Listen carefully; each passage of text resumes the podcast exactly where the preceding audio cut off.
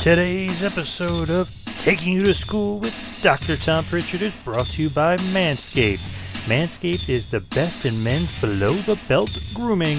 Manscaped offers precision engineered tools for your family jewels. They obsess over their technology developments to provide you the best tools for your grooming experience. Manscaped has now got the Lawnmower 3.0. Yes, Manscaped has redesigned the electric trimmer. The Manscaped engineer team spent 18 months perfecting the greatest ball trimmer of all time, and they've just released, like I said, the new and improved Lawnmower 3.0. Get 20% off and free shipping with the code EMPIRE. Yes, a brand new code. It is EMPIRE. So get 20% off and free shipping at manscaped.com. Use the promo code EMPIRE and head on over to manscaped.com. The upcoming presentation is a two man power trip of wrestling podcast production.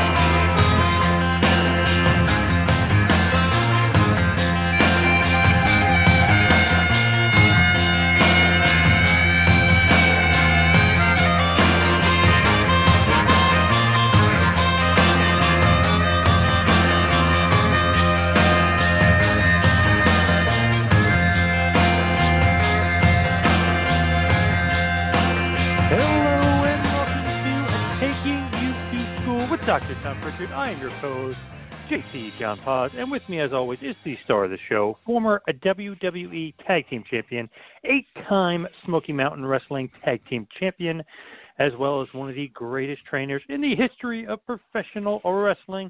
He is the Doctor of Desire, Tom Prichard. Tom, how are you today? Doing great today, John. It's always great when I get to do uh, taking you to school right here from Knoxville, Tennessee, and the JPWA. Love that. Now, last week with Undertaker stopping by JPWA, a lot of uh, talk, a lot of chatter. I mean, Twitter was a buzz. A lot of people were buzzing about it. Very cool stuff. Do you feel the aftermath uh, of a big visit like that coming down to JPWA? Ah, you never know who's gonna visit JPWA. That's been really, really cool. We've been very, very, um, I, you know, I, I'm I'm more of a spiritual guy than religious guy, but I do have to say we've been very blessed.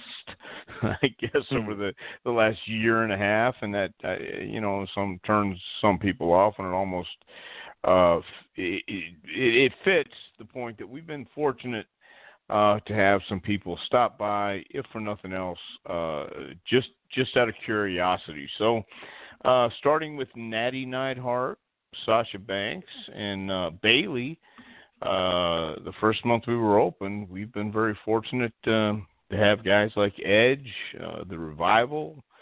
Um, my goodness, uh, other other uh, Sheamus. I'm trying to think of who else came in. Um, God, there's been a few people who've stopped by and just just to say hello and just uh, some have gotten the ring and some have uh, watched. Mark Henry came by, and so Mhm. you you never know. It, it's it's been very very cool and, and great to uh, uh, to have anybody stop by and just to say hello and check us out. Now, I don't know if you're aware of this. There's a rumor swirling around that one of the all-time greats is going to stop by. Very underrated legend may be stopping by this week. Have you been clued in on anyone else kind of stopping by? Uh not not yet, but uh I'm I'm always ready and and uh the door is always open to anyone who wants to uh stop by and see what we're doing. Uh you, you, of course, if you're looking to train or or inquiring on that note, uh we'd like you to get in touch with us first, you can email us obviously at jpwrestlingacademy at gmail.com. But anyone uh, in the business or uh, previously in the business uh, is always welcome. Um, so, but but the, the great thing about it is uh, we are always open and welcome for anybody who'd like to stop by and just see what we have. And we have a lot of cool stuff on the wall, some uh, old school stuff that always piques one's interest, and um, it's always cool when they they like looking around just as much as we do. Uh, today's episode is brought to you by Manscaped. They are the best in men's below the belt grooming. Manscaped offers precision engineered tools for your family jewels. They obsess over their technology developments to provide you with the best tools for your grooming experience. Manscaping accidents are finally a thing of the past. Yeah, it really is. And you can get 20% off using the code EMPIRE free shipping and i got to tell you man this is a, one of the coolest inventions that's come along from from a long long time and and uh not just uh uh the boys in in the back but uh everybody else could always use a good trim now and then Damn right. That that is uh, for sure. The lawnmower 3.0 is the real deal, ladies and gentlemen. And like Dr. Tom said, get 20% off and free shipping with the code Empire at Manscaped.com. Yes, that is 20% off with free shipping at Manscaped.com. Use the promo code Empire. Now, today's episode is all about CWA Continental Wrestling Association down in Memphis, Tennessee, as Andy Kaufman used to call it. The CWA was the wrestling promotion owned and operated by the one and only Jerry Jarrett. They were at one point basically the governing body for the promotion, kind of referred to it to quote unquote Memphis territory. CWA was at one point part of the NWA until 86, and it was also affiliated with the AWA until 89. In 89, CWA merged with World Class to to uh, reform the USWA. So basically speaking, US, uh, excuse me, Continental CWA is from 1977.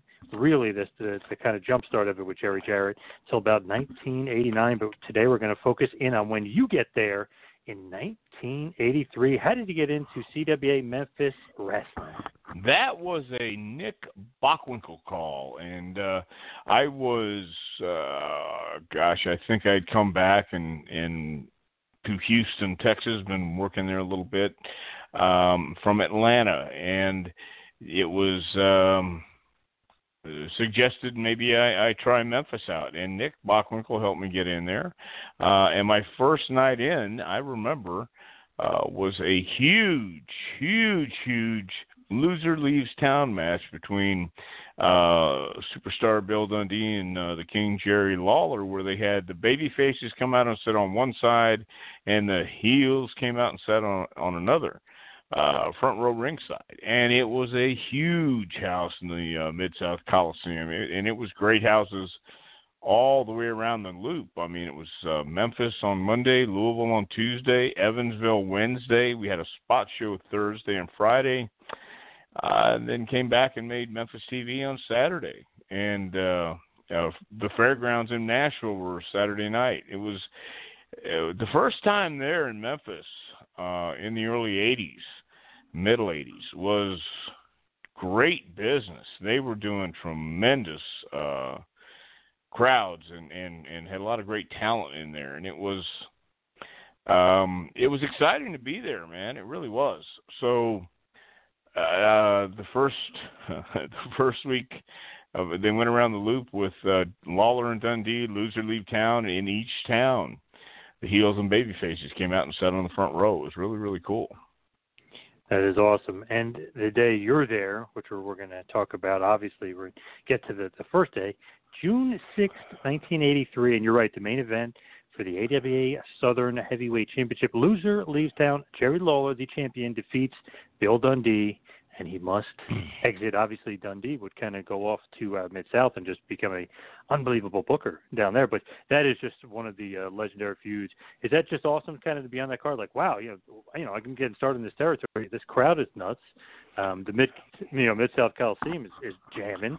Like, is that an awesome way to kind of start the territory? Oh, it's totally awesome. Plus, you had guys like Stan Lane and Steve Keirn and the Rock and Roll Express, uh, Koko, and uh, uh, you know, when I when I first met Lawler, I uh, again, in in in my explanation of things, I was uh, uh, very much not into playing the game right then. So uh, you know, I wasn't I wasn't always the the the best the best employee at that time, I guess. But but they had a great a lot of great talent, and um, I looked around and and and felt the buzz. You could you could feel the buzz. The Fabs were still they were like in the middle of their um uh their phase of getting over. They they were all, they were over over over, but they were right in the middle of their run. And uh, I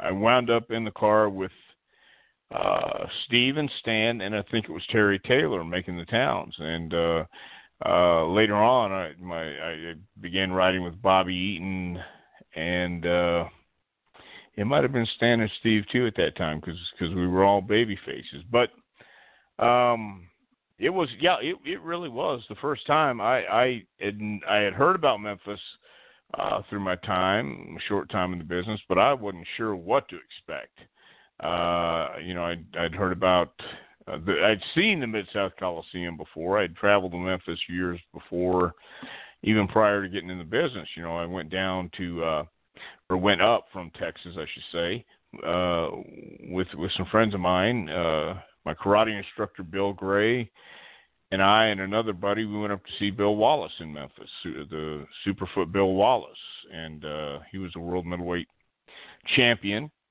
and uh, we drove by the Mid South Coliseum, and I thought, "Holy smoke, man! I hope I get to work there someday." And I did, and it, and it really was great houses. The the the spectacle of Memphis wrestling was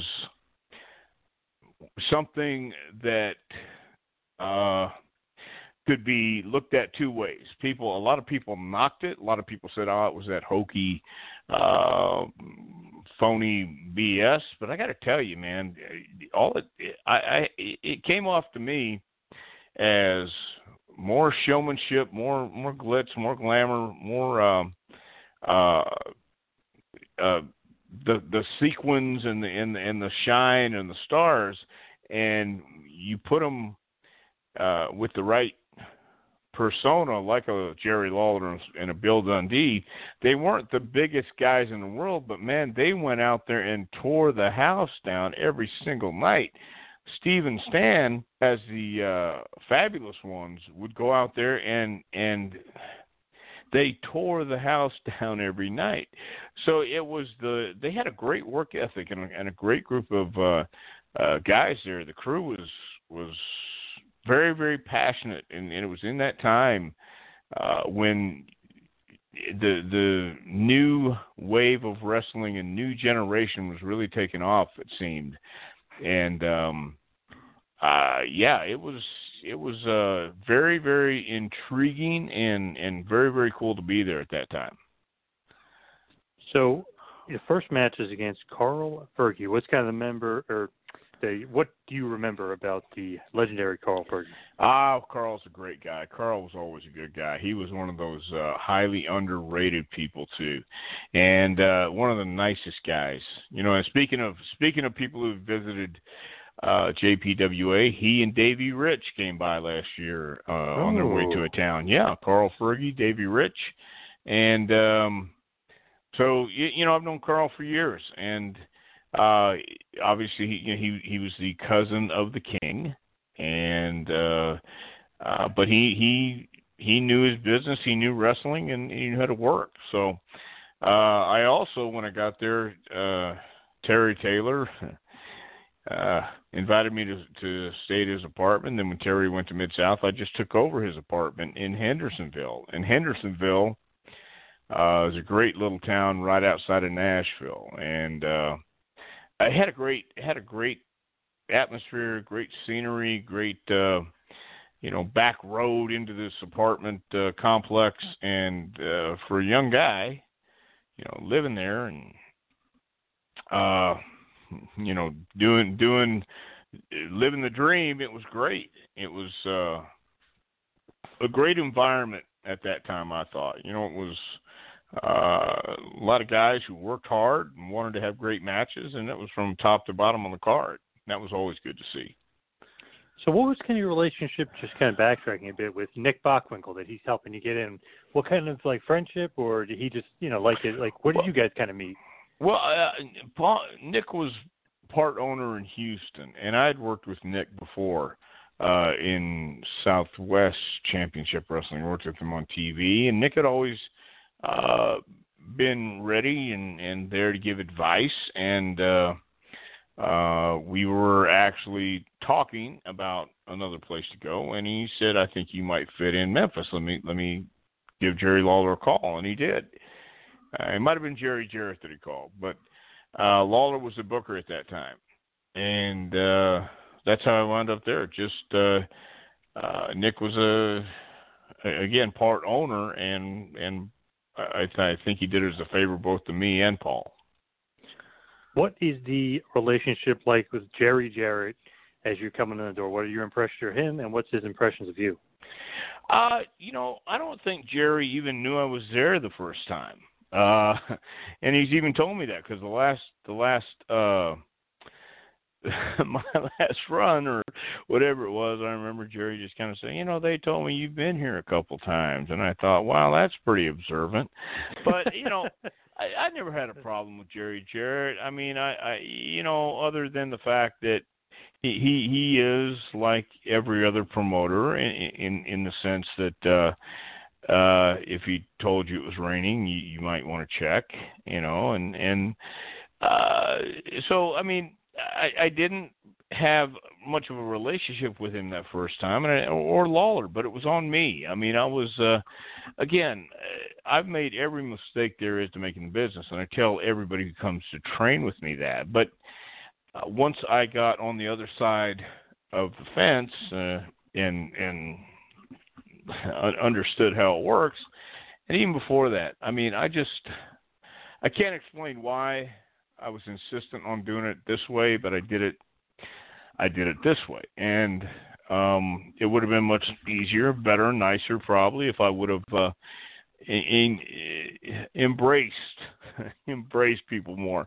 But I didn't, and that's uh, that was on me. And and wrestling is a relationship business. That's why when I went in, I you know I had my friends, but uh, you have to have the office warm up to you too, and by doing that, they have to like you. And and I wasn't a, a very likable person all the time, so uh, you know, it wasn't a real relationship back then during the first time. My my my last time in, you know, I had more of a relationship with him, but but once again, uh, you know, all promoters during that era, let me say this, uh, were looked at you know, with a with a skeptical eye, I guess, unless you were really in there. And I just, when I was coming up, there there were two kinds of uh, two kinds of guys. There was the office and there was the boys, and I I had no desire to be in the office. I just didn't, and so you know maybe they can smell that on you, read that on you, whatever it is. Uh, but eventually, I learned that's not the way to do things. You you have to you have to get in in the mix. You have to you have to ha- uh, make them like you. You have to do something likable. You have to do something t- with talent. And um, uh, you know, it, it there's a lot of moving parts. There was a lot of things that I didn't take into consideration that I should have. So let me just say it like that. You're kind of going along. You said Jerry Lawler is the booker. What's the relationship, if any, with with Jarrett as far as what he thinks of you and your placement on the card.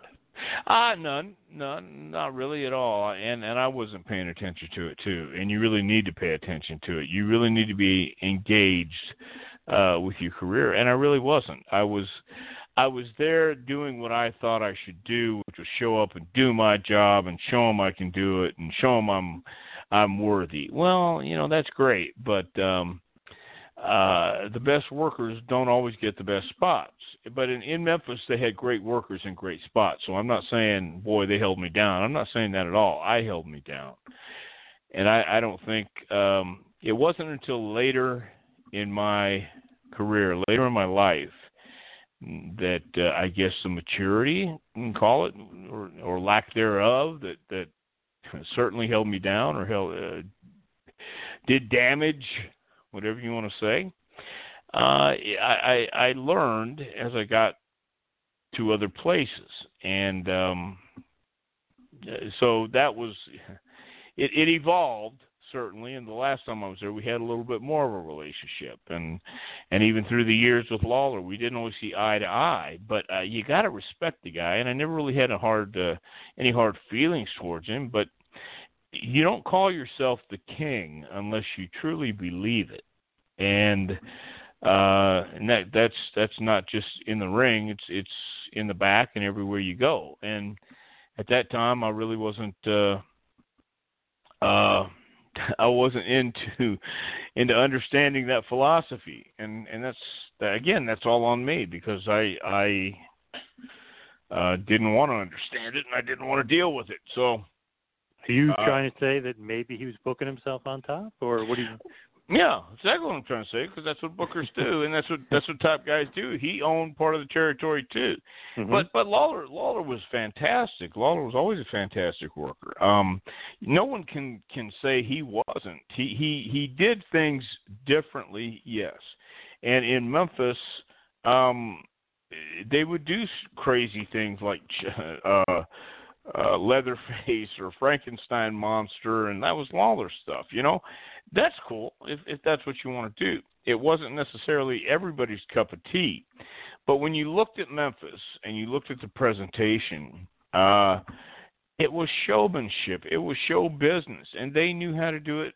Man, Lawler's entrances, Lawler's matches, uh, the the opponents he brought in to face. Um, everybody did their part to a T, and that's how you build somebody and Jerry Lawler was built because he he could handle it. He could uh, produce. He could go out and and have people um, want to see him in that spot. And, and the way you knew that was they were paying to come and see him in that spot. When it dropped down, I think it was is when everything in the business was going going south. Uh, when Vince took over, you know, it was kind of hard to say you're the baddest guy in Memphis, Tennessee, and you're the the world champion when you got another guy on another on a cable channel saying, you know, I'm the real world champion. He's six eight, you know, blonde and 280 pounds, and and you know, becoming a hero all over the country you know, and the world. So that was just the time uh, for the business to change. Is why things went away with with the Memphis territory. So while you're there, there's also another huge feud that was brewing from 1982 and still can kind of continuing on in '83 with Andy Kaufman and Lawler. What's your kind of thought there? Like you're totally saying like sports entertainment, showmanship, stuff like that. Are you are you loving that that stuff with Kaufman, or are you thinking like like some of the wrestlers did back then, like this guy doesn't belong in the business, this is bullshit?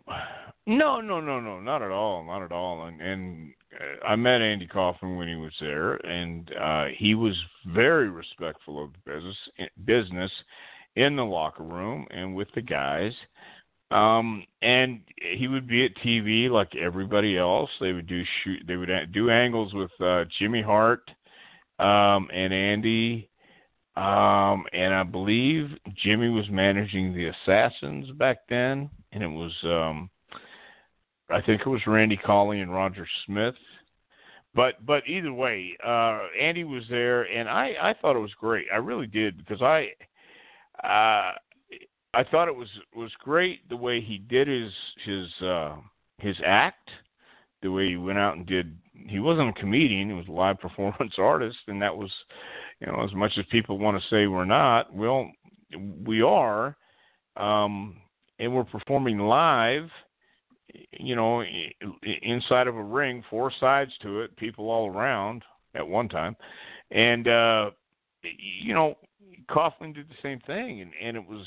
I thought it was a great thing. I was, um, you know, a lot of people when they when they come around wrestling for the first time because I was the same way. You're you're amazed at um, what it takes to actually produce a hell of a match and to go out there and, and make it happen. You know, there's a lot of a lot of things that nobody really thinks about until it's brought to your attention.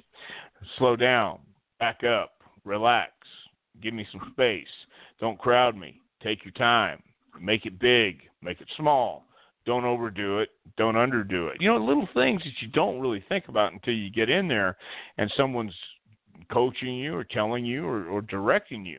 And Andy Kaufman took to that. He he was you could tell he had respect uh, for the business because he wasn't loud and brash, and he enjoyed what he did. You you you, got that vibe from him, and uh, so I thought it was great. And and again, Memphis in, in hindsight, especially, I don't think it would have worked. In my, I'm sure that would have worked in New York. It would have worked anywhere. But Memphis was the perfect place to do it because they would do stuff like that all the time and not tell anybody about it. You know, where nobody would nobody would know if it was if it was real or Memorex or or a shoot or a work. And that's the way you you do things. You don't have to tell every single person what you're going to do. Make them wonder you know, make them make them talk, make make the buzz go. If you can fool the boys, you can fool the fans too. Hopefully, and and I was I was very okay with that. Andy Kaufman was, uh, uh, I th- I think a feather in the cap for Memphis to to be able to do that. Put Jerry Lawler, hell, on the national map.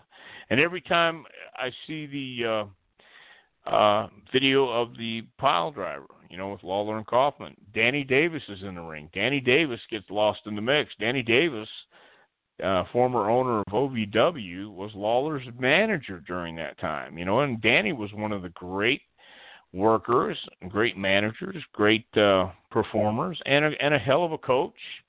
Um, you know, early on. So he was another one of those guys that was around and uh, an unsung hero in Memphis, and and certainly doesn't get talked about how much uh, his influence over OVW really counted um, when it came to making stars for WWE. You wouldn't have Cena, you wouldn't have Lesnar, Shelton Benjamin, um, God Batista. You know, thanks to Danny Davis's input, and yes, he had coaches there that helped him, like Dick, Nick Dinsmore and uh, Doug Basham, things like that. But all those guys, um, you know, got the wisdom and help from uh, Danny Davis. That's where it started from. So, getting back to your original question, I Andy Kaufman uh, at that time was was great to have in the dressing room. He was uh, cordial and polite to everyone, and uh, you you could tell he had respect for what for what everybody in that uh, locker room did. Now with him and going and Lawler going on, Letterman too was super mainstream that they were getting over. I mean, they were really doing a, just a tremendous job with that. Were you thinking too at that point, like, wow, like we are, you know, we're, we're getting this damn thing, you know, super mainstream. They're, you know, they're beating each other up on David Letterman. Well, let me let me say this. Um, when I first started in LA, uh, you know, we were on TV and business was terrible. I I'm not going to sit here and tell you, oh, we sold out and they're hanging from the rafters. That's not true. But on TV, you know, we did have a show. And the first time I was ever recognized was at the post office, and I'm I'm there to mail my bills and everything. The guy turns around and says, "Wait a minute, are you Tom Prichard?" And I said, "Why, yes, sir, I am." So, well, nice to meet you. Can I have your autograph? Now I'm 20 years old. But in Memphis, this and that that was one of the only times in Los Angeles I was I was recognized. And I'm saying that to say this that in Memphis, uh, Lawler and Dundee especially were like rock stars. Everybody recognized them.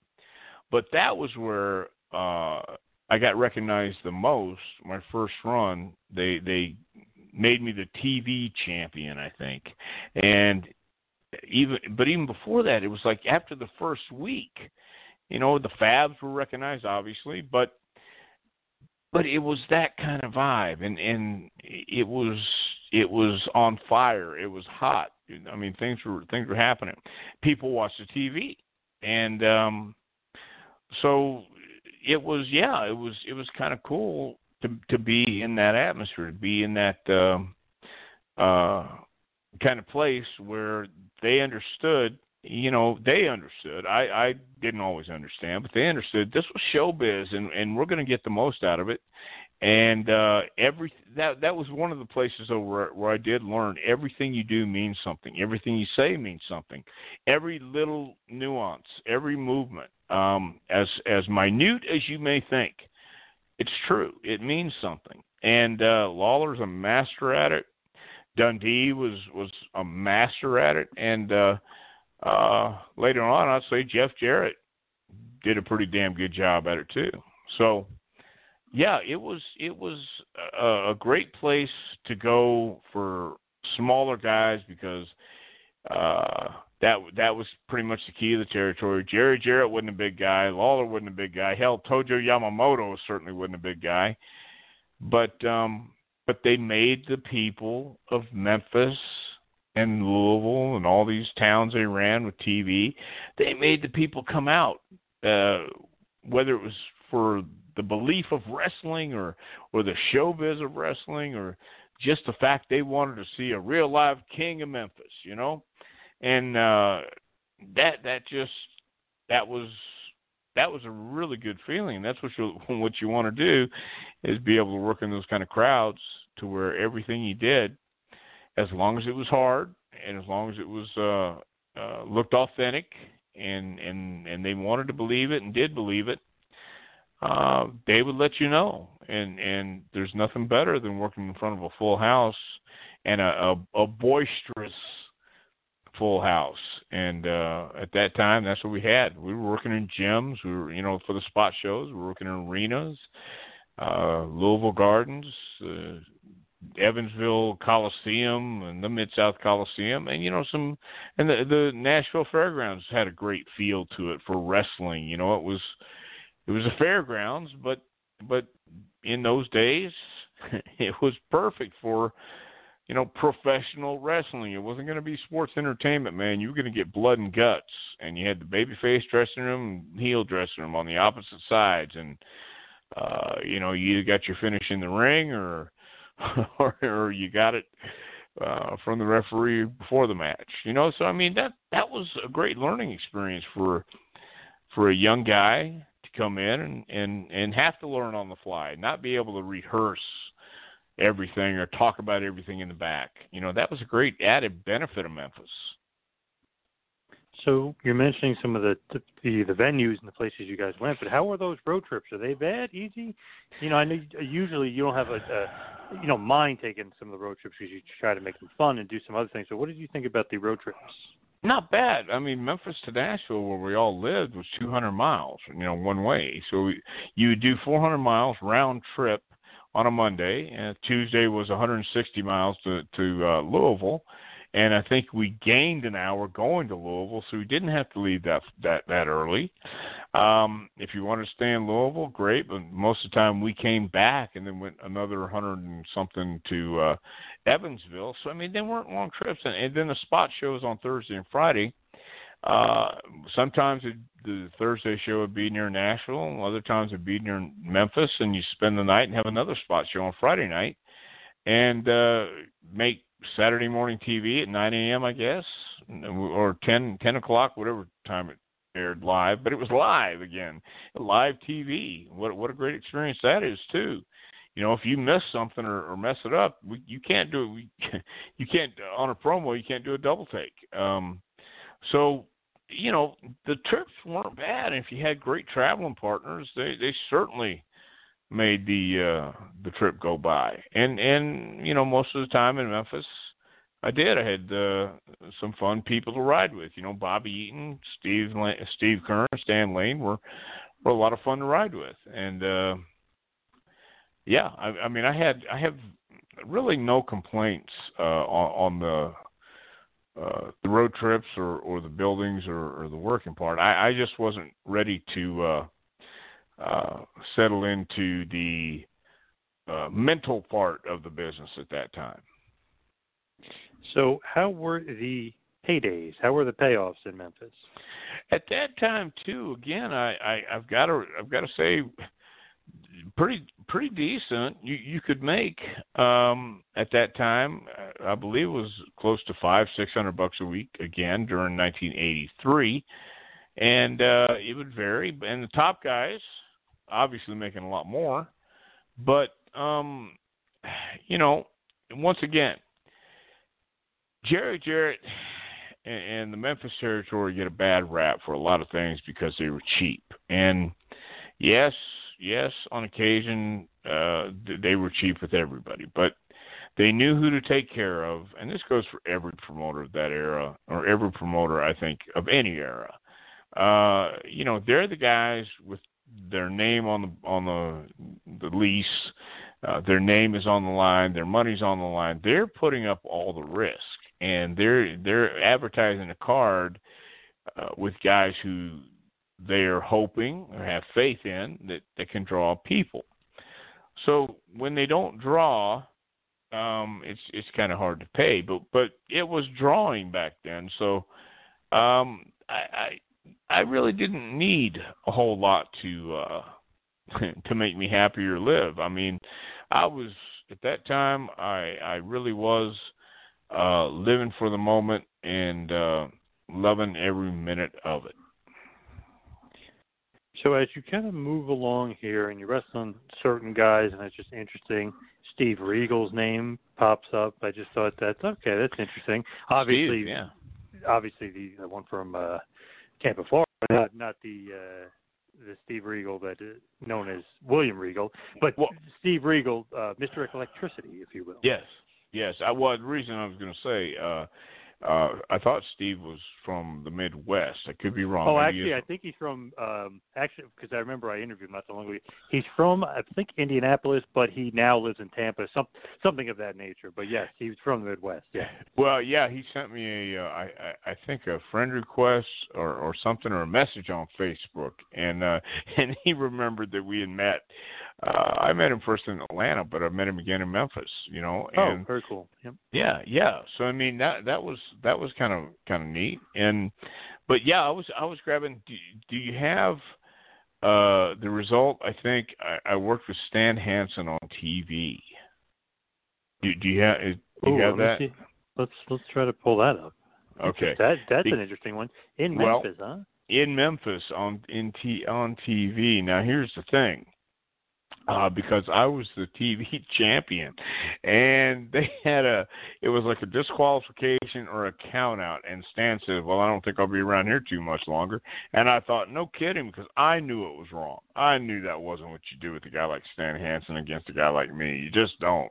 Um, you know, he if he's going to come in and make an impact, you don't you don't not win uh, against a fellow my size and uh, especially during that time. And for whatever reason, I don't know if Lawler just didn't want to work with him or what the story was, or Stan had talked about money with him because Stan wasn't going to stick around for for a low payoff.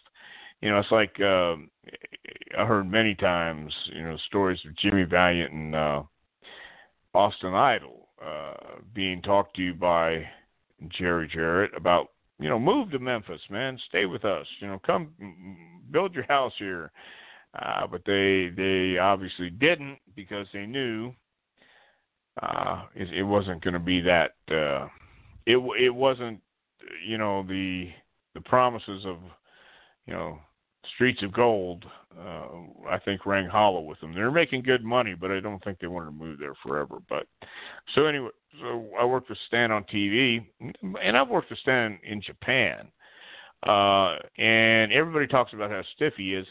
Stan's solid, and you know I'm sure there's a few stray shots, but he but he never did that to me. He was solid, damn sure solid, but uh, that's the business we're in. We're not. It's not ballet, and that's part of the thing that um, I think sticks in a lot of people's craw these days is it's it's too choreographed and too um, ballet-ish, if you will. And it's interesting because I've now I'm looking it up. It says, according to this, it was his only appearance in Memphis was this match against you. Yeah. And he has to, you know, he has to cheat to beat you, basically. That was what it was. Maybe Yeah, he cheated. yeah. yeah, that, yeah. That Yep. it was like, man, I know this isn't right. I know it wasn't right. It was. It was. It's, there have been a couple times in my career when I've said, eh, you know, something else is happening here, and I'm just going to stay out of it. So, and then later on, would learn the the, the reason the reason behind it. But I, I never learned the uh, the reason behind that one Stan. I'm just I'm just surmising. Yeah, that's interesting. Maybe he was, you know, doing too well in Japan or going back and forth or something. Maybe he just, yeah, that that that is an interesting one because '83, in and out just like that after a win, but like a cheap victory over a smaller guy, like you said. Yeah, yeah, exactly. And I mean, the only reason Stan Hansen would come to Memphis would be to work with Lawler. That's that's the only spot for a guy like Stan. I mean, some guys are just made for the uh, main event, and and Stan's the guy, you know. And if you don't do something with him right off the bat, you're not going to do anything with him. It just that that that pretty much uh, that told the story. And I think Stan, I don't think I know Stan was smart enough to understand that and say, well, boys, I think I'll get on my horse and ride on out of town. So. Very interesting. Yeah, that's cool little uh, tidbit there about Stan, Stan the man. That's very cool. Yeah, yeah, and and every time and every time since, uh, you know that I've that I've that I've seen Stan, you know he's been he's he's been great, and um, you know I got to give it give him all the credit in the world because he he uh, he did it the hard way, came up, paid his dues, and and uh, made his way in this business. Man, he made a hell of a name for himself. Other guys you've wrestled, the Giant Rebel, aka Uncle Elmer, aka the man with literally five thousand two hundred nicknames, uh, Plowboy Frazier, Playboy. Oh, I mean, he's had a million nicknames. Yes, yes, yes. And and uh have you heard the story? You've heard the stories about Plowboy, I'm sure. Uh, what Or- stories are you alluding to? Well, uh the Rolex stories, the pictures, the um, you know, uh the he was like a big giant uh baby almost. You know, nice guy, nice guy, but but he was almost like you know they they would do things in Memphis to rib the guys, and they ribbed uh, old uh, Plowboy, and they had him as the Lone Ranger with the Lone Ranger mask and the hat and the Lone Ranger outfit, like you couldn't tell it was Plowboy, right? He's six nine or seven foot tall, big old guy. Uh, you know, he he actually he was on Andy Kaufman's special, the the network special, and he comes up and um it's it, you have to it's an acquired taste to watch this special but it was a network special andy did. And he brings out plowboy and he he he has him like put some raw eggs in a glass and he swallows them and he spits them back in the glass he doesn't swallow them he puts them in his mouth and he puts it spits them back in the glass like three times and people are repulsed and andy thinks it's the greatest thing in the world and uh but but Plowboy would do things like he'd bring these fake Rolex watches and, try and sell them to the boys for like twenty bucks, and they'd break the next day. You know what I mean? Mhm. And and then he would have these these ridiculous.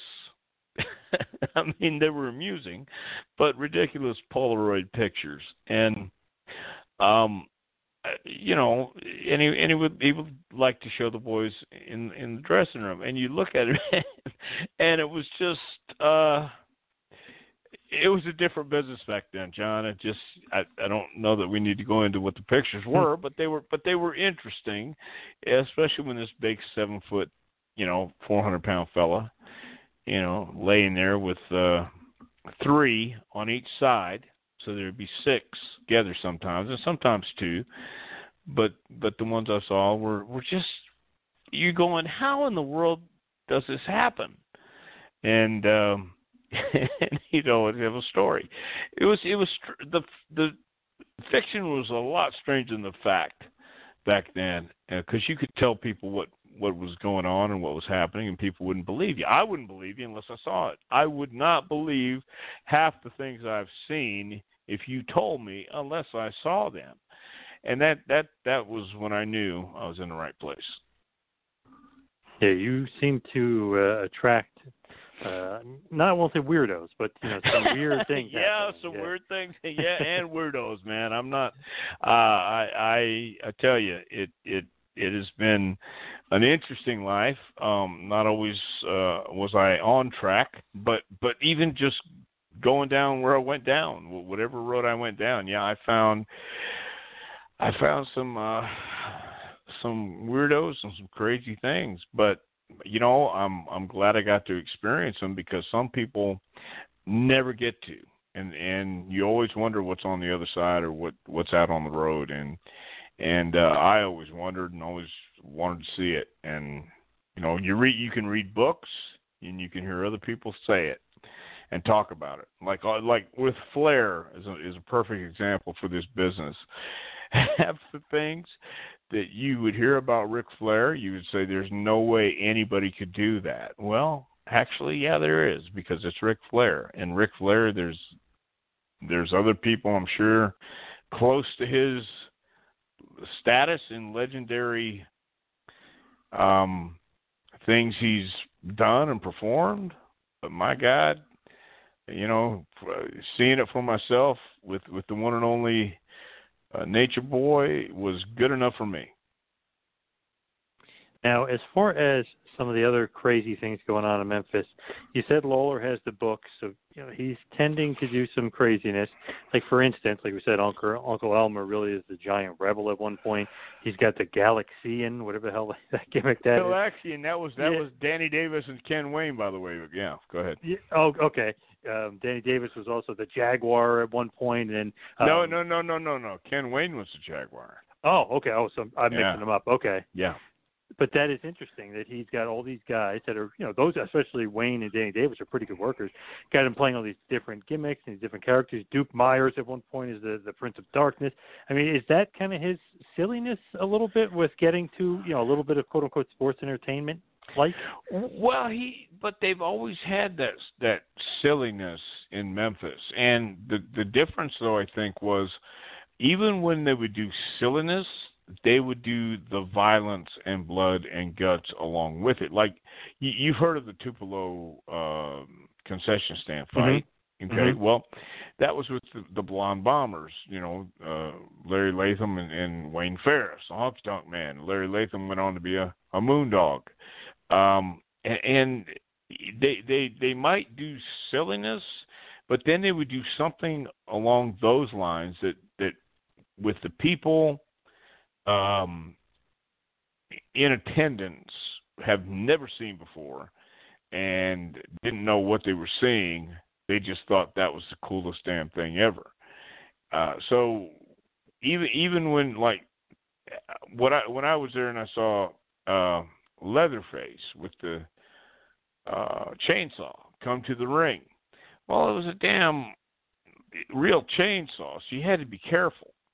And people knew it was a chainsaw, and Lawler would get close to it, uh, you know, like it's it's it, could do damage, but they knew enough not to not not to get as close as they needed to, obviously. But but that was the thing. They would do the craziness, they would do the silliness, but yet uh, then when when it would come time to pull it off, um, there were some times it didn't come off that great, but there were other times that didn't it didn't matter. It, it was um, I remember a time uh, Dundee telling me about uh, Lawler. They were having these entrances, and Lawler was going to come out on this white horse and come up from the bottom of the uh, uh, Coliseum, and Dundee was going to ride down on a motorcycle.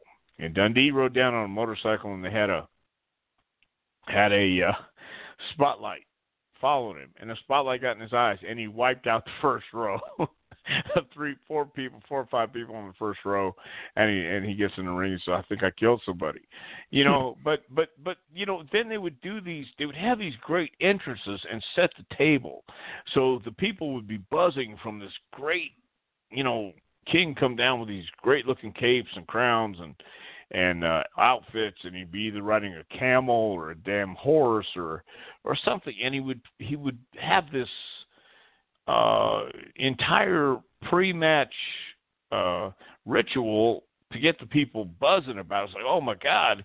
So when the bell rang, you know they were ready, and and Lawler knew how to how to carry it out out from there, you know, and um, so I, I mentioned I, I did a tweet the other day saying I think kids might like seeing a Funk Valentine or Wahoo uh, or a Funk uh, Briscoe Valentine Wahoo and somebody else match, and somebody brought up the fact that they saw Lawler and Harley Race uh, on YouTube not too long ago, and it was a 60 minute draw. And he said, I was sitting there getting into the match, even knowing Lawler didn't win the belt. Um, the match had the drama, it had the timing, it had every element in there that, that would suck you in. And it started from the entrance, and Lawler knew how to, you know, have a story from the beginning, the middle, and an end.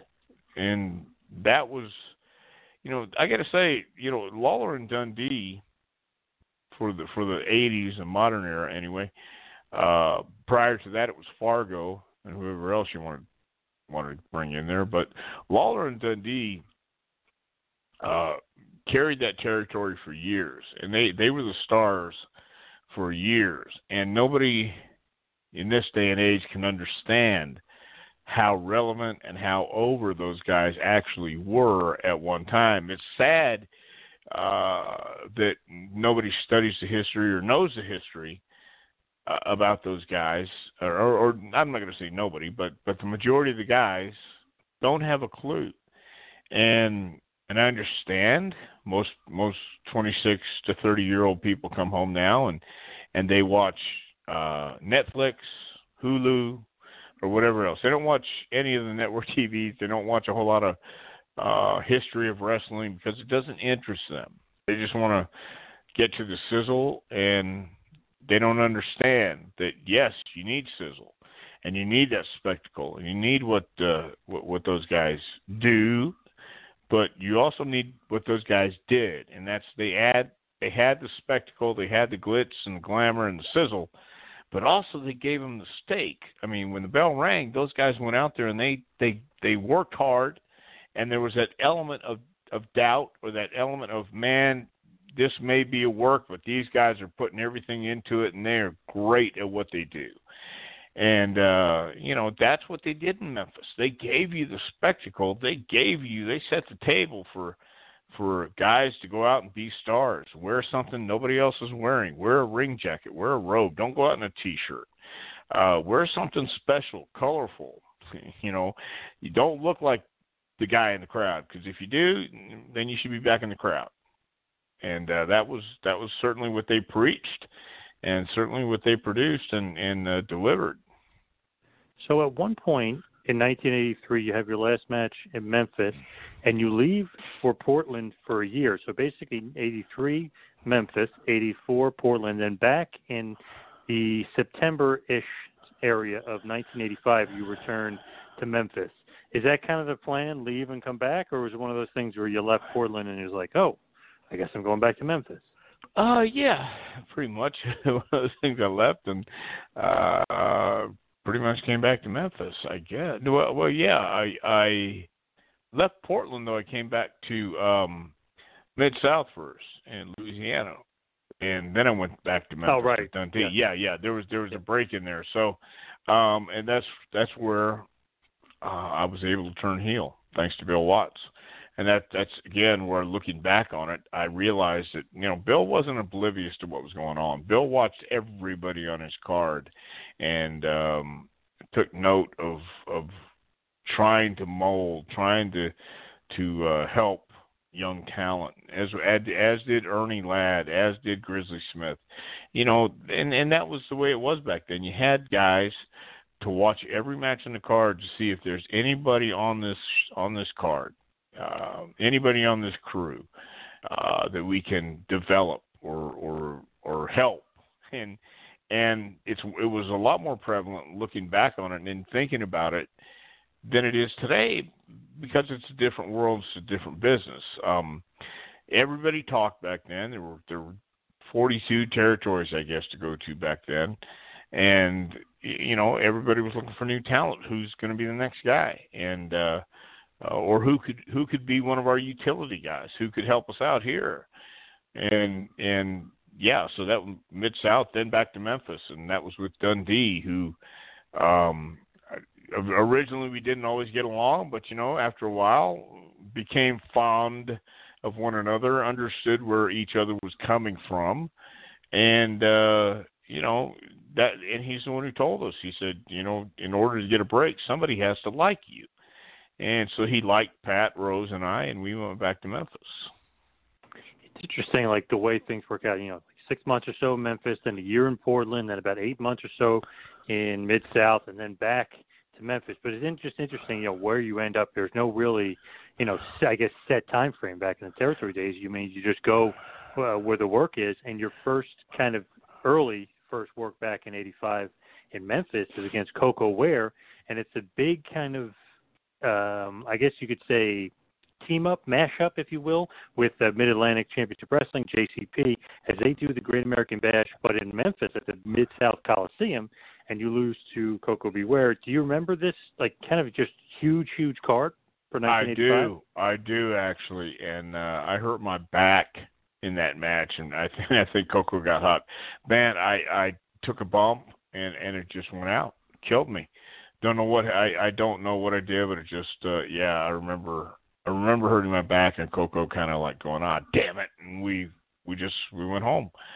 So I do. Uh, I remember. uh uh I think the main event was Flair and Lawler, and yes. yep. uh Rock and Roll had a match with oh the, god the, the Russians. Russians. Yeah, the yep. Russians. Yeah. So yeah, it was a big card. It was and and happy to be a part of that.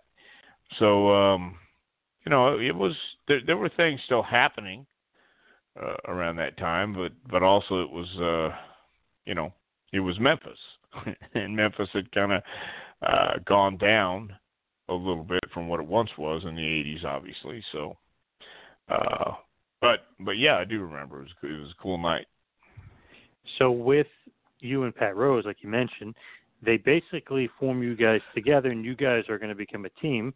Um, some may say the original Heavenly Bodies, although I don't, I don't, think technically you guys were the original, but the original, no. as far as you're concerned, original right. Heavenly Bodies. Right. Yeah. Yeah. Um, oh my God, the the original Heavenly, Heavenly Bodies were Don and Al Green, and uh, yeah, Bobby Fulton, as a matter of fact, came up with that name for us. We were trying to think of a name, and Sherri Martel was our manager, and uh, Bobby said, "What about the Heavenly Bodies?" And I thought, well, yeah, that's cool. We agreed on that, and uh, uh, and and again, you know, Pat and I had known each other for a while, and Pat was a good worker, but but as usually is, you know, we were, we were two different people who didn't, um, you know, he liked country, I was rock and roll, and uh, you know, that that was that. But but we got along great um, for the most part, and thought we did a good job, had a great team, and then I broke my ankle. And you and these injuries, your back, your ankle, your snake bit here. Well, I've been snake bit my whole life, but you know, uh I was bound and determined to do what I wanted to do, and that that didn't always uh put me on the right path.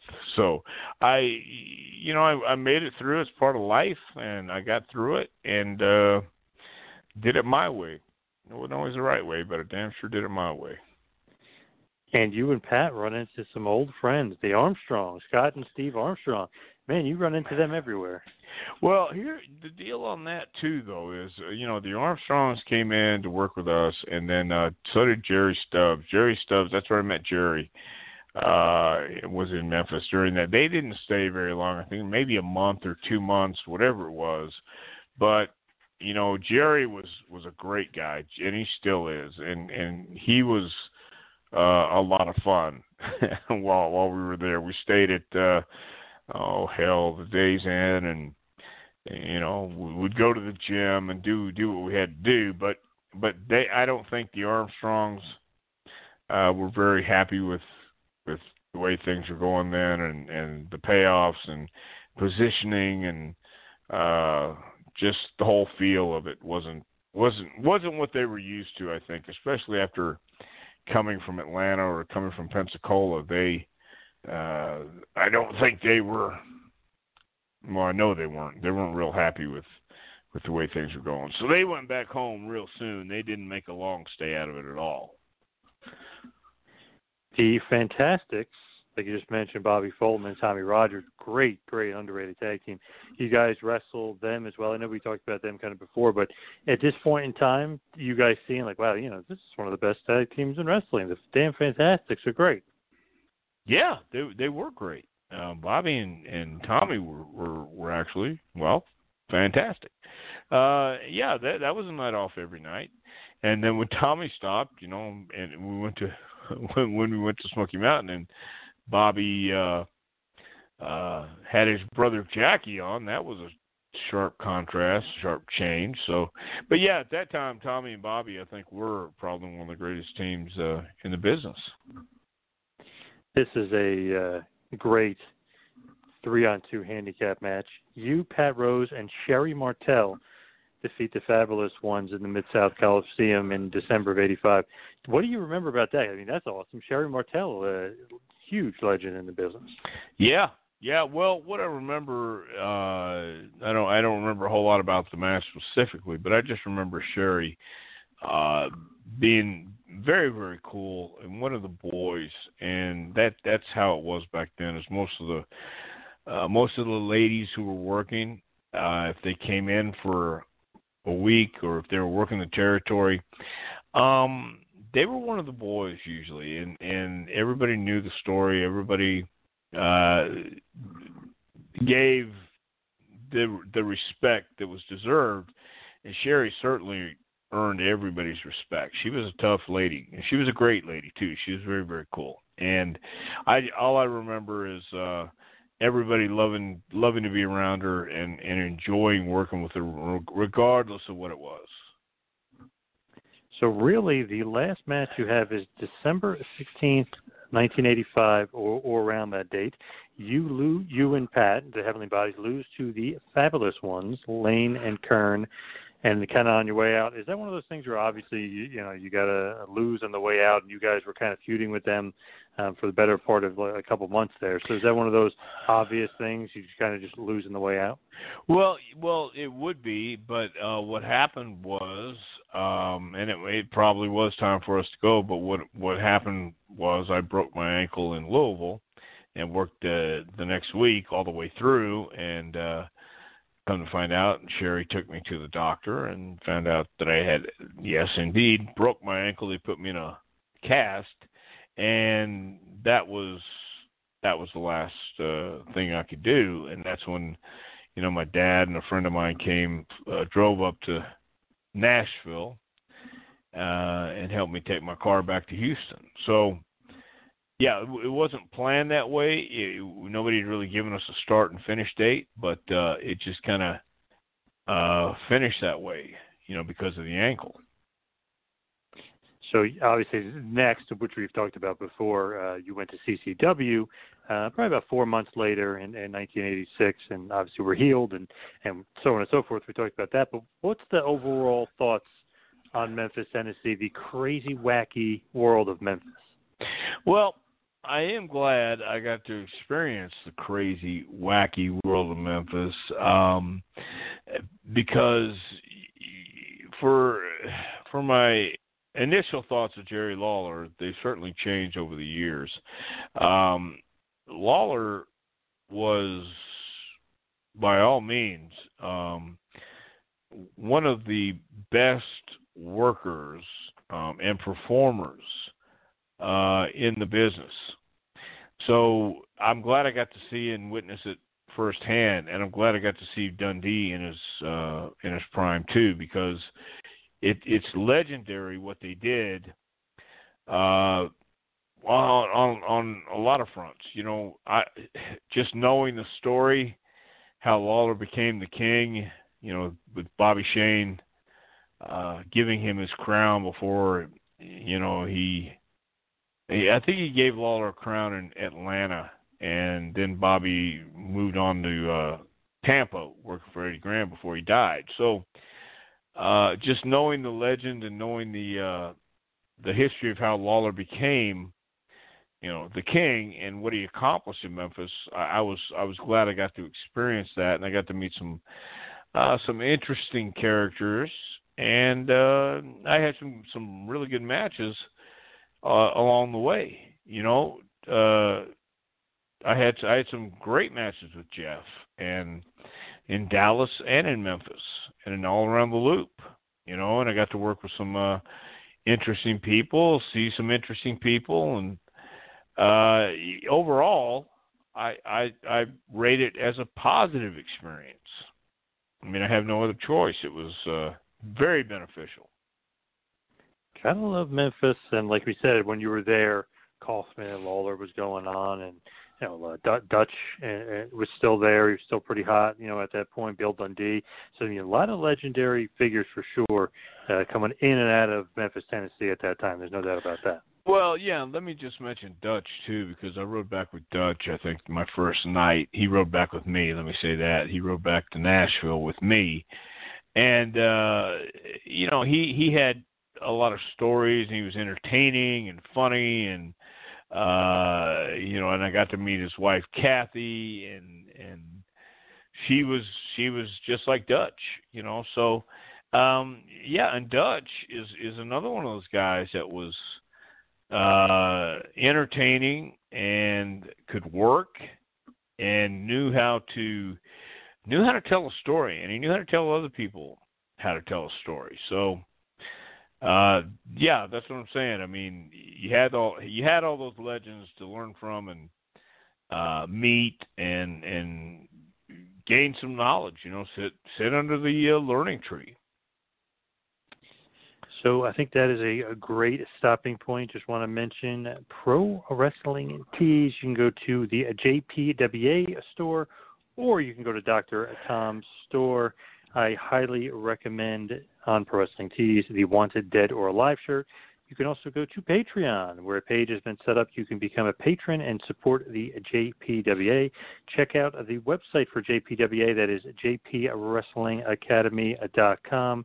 And of course, got to mention this a pro wrestling curriculum, advice, suggestions, and stories to help the aspiring pro get to the next level. The book by Dr. Tom Prichard. Dr. Tom, where can they get this great book? Well, you can get it from Amazon.com. Just uh, type in my name, Dr. Tom Prichard book, or uh, you can send $25 to my PayPal, which is Dr. Tom Prichard at AOL.com, and get a personally signed, autographed book.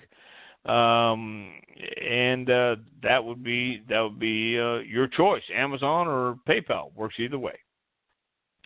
And you can follow me on Twitter at Two Man Power Trip, and of course, Dr. Tom is Dr. Tom Prichard. Want to mention one more time to go to manscaped.com, get yourself the Lawnmower 3.0. Manscaping accents are finally a thing of the past. Trim that junk of yours. Your balls will thank you. I promise you that.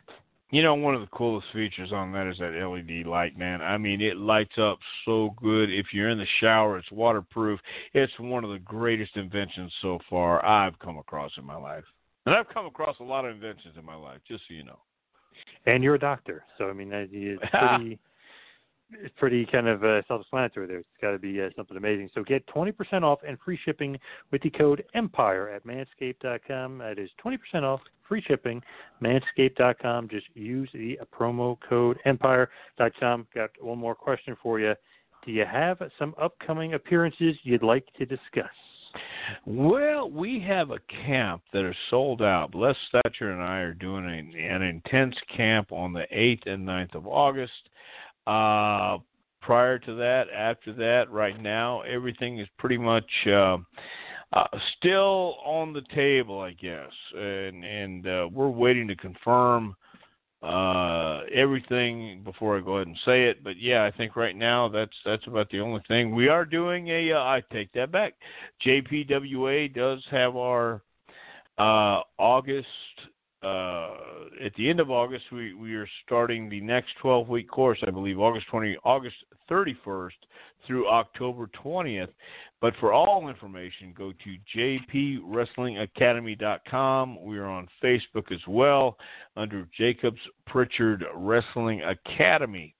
And um, so we, we're in the tomorrow we'll begin, or today, I guess, we'll begin the eighth week of uh, you know this 12 week session. So these guys have been working hard and, and doing a great job. So our next uh, 12 week session starts um, August 31st, 2020. And boy, has 2020 been a hell of a year.